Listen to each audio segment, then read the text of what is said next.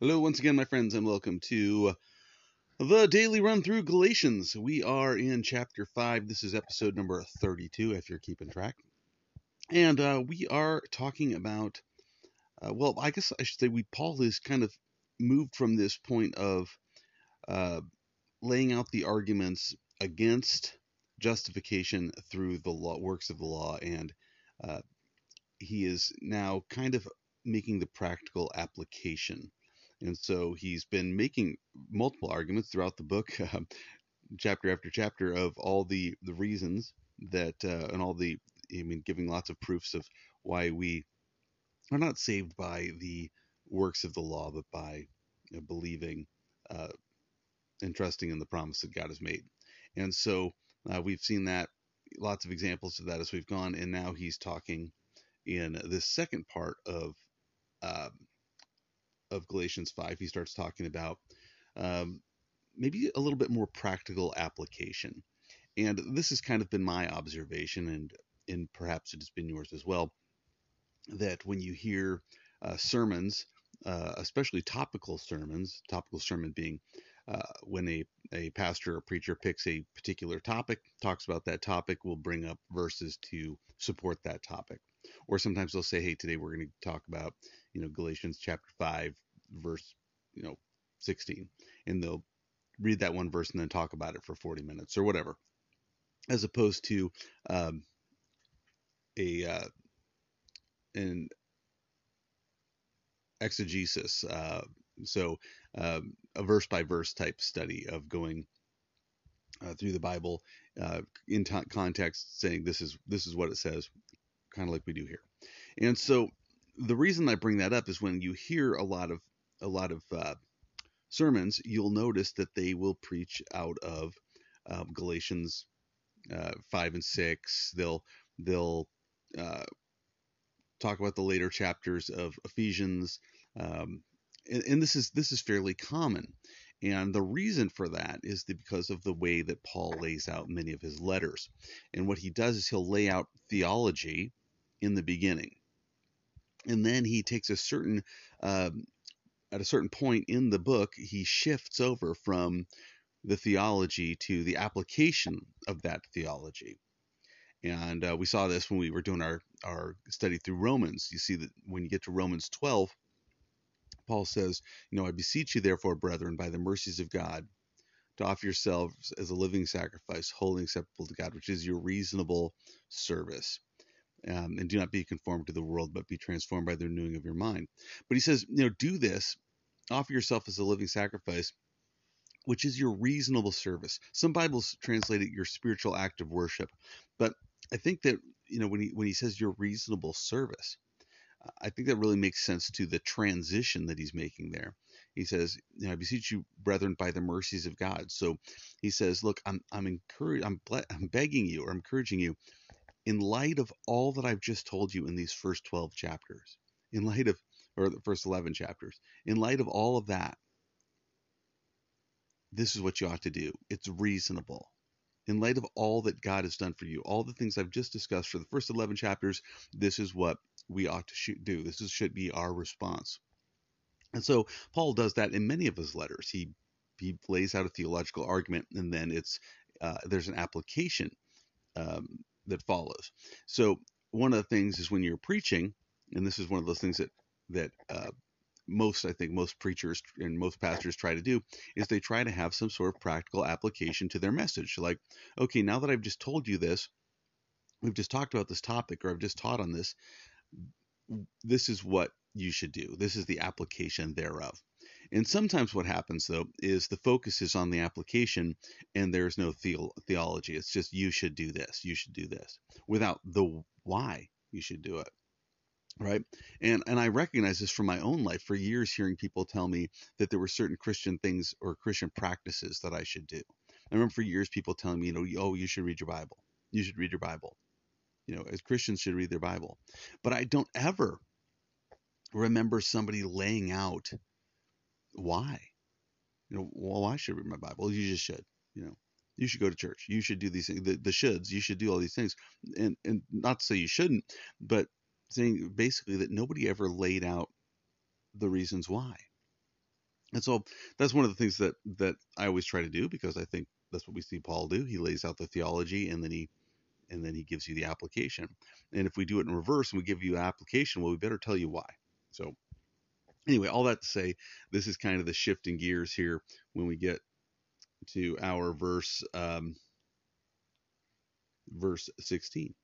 He says, um, I say then, walk in the Spirit, and you shall not fulfill the lusts of the flesh.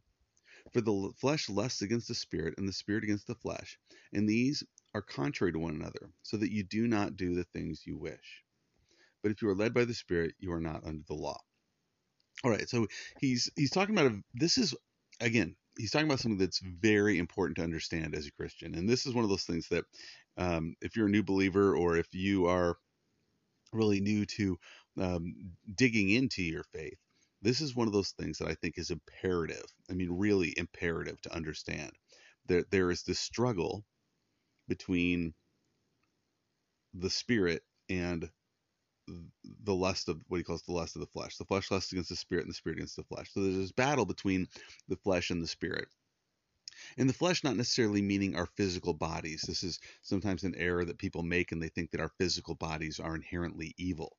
Um, and that's kind of what would be uh, considered in, like an ancient Gnostic idea that um, that what was spirit was good and what was physical was evil. But but that's not really consistent with the totality of the scripture. However, Paul will often use this idea of the flesh of being the old man, right? And again, uh, if you didn't listen to my series through Romans, uh, Romans chapter 7 talks uh, a lot about this the old man and the new man. And this, and Paul talks about this struggle between the old him and the new him, the old man being uh, who he was before he became a Christian, when he was unsaved, un, you know, um, he was not yet redeemed. He wasn't born again. And so he was living according to his his old uh, human desires. And there were times where he realized like, hey, you know, I shouldn't do this or I don't want to do this, but he had no he was powerless against it. So like Romans 7 7, he says, What shall we say then? Uh, is the law sin? Certainly not. On the contrary, I would not have known sin except through the law. This sounds very familiar to our earlier chapters in Galatians. He says, For I would not have known covetousness uh, unless the law had said, You shall not covet. So he heard that, you know, you shall not covet. And then he talks about, But sin, taking opportunity by the commandment, produced in me all manner of evil desire. For apart from the law, sin was dead. Um, I was alive once without the law, but when the commandment came, sin revived and I died and the commandment which was to bring life I found death. And for sin, taking occasion by the commandment, deceived me, and by it killed me. Therefore, the law is holy, and the commandment is holy and just and good. So he's basically saying, I heard the law, and when I did it, stirred up this this evil within me. And this is one of those things that I think most of us re- recommend when there's something about those things which are forbidden, those things that we're told don't stay away from, ignore, don't don't do this, that we're drawn to it. We're drawn to it and it's that that old sinful nature. And so Paul goes on to talk about this, and he says, you know, we know the law is spiritual, but I am carnal, sold under under sin. And he goes on to talk about this again. He says, for what I am doing, I do not understand. For what I will to do, or for what I want to do, that I do not practice. But what I hate, that I do. If then I do what I will not to do, I agree that with the law that it is good and he goes on to talk about this that you know the good that I will to do I do not do, but the evil I will to do I that I practice. And so he's talking about this conflict between the old the old uh, the old Paul or Saul and the new one. And this is the same thing that we need to recognize as Christians that there's a battle going on between our spirit, our new the new the new creation we are in Jesus, and the old the old man, the old person that was crucified with Christ. And so we need to recognize that that old man or that old master, I mean, that's the picture Paul uses in Romans, that old master doesn't have control over us anymore. Now, the old master might be talking a lot, saying, you need to, you have to, you should, you have, you know, you, you this is who you are, this is what you do, you have no choice. And the new man led by the Spirit, who's saying, You're free from all that. You have a new master who's a loving, a loving master, not the old one that uh, looks, you know, looking to destroy you and etc. So Paul talk, is going to talk about in this next section about walking in the Spirit and this lust of the flesh, that we ought to walk in the Spirit so that we don't fulfill the lust of the flesh, and understanding that there's this conflict between the two. And and so, uh, just kind of finishing up, I once heard a pastor put it this way. He said, "Imagine like when you're born, you were ruled by the flesh, ruled by your your your um, your desires, your appetites, your hungers, your desire for yourself, for what's best for you, um, to please yourself, and then below that is your your what might be called your soul, your intellect, your um, your personality, and then on the bottom would be your spirit, which you were born spiritually dead. And then he said, but when you're born again, it flips upside down, and you're born again in the spirit, and now you are ruled by the you know we ought to be ruled by the spirit of God. Um, and in the middle is our intellect, and then we put to death um, the the old flesh. So it's kind of a clunky little um, idea, but it, to me, I, I kind of like that picture. So anyway, we're going to talk about more about that next time about this battle between the flesh and the spirit.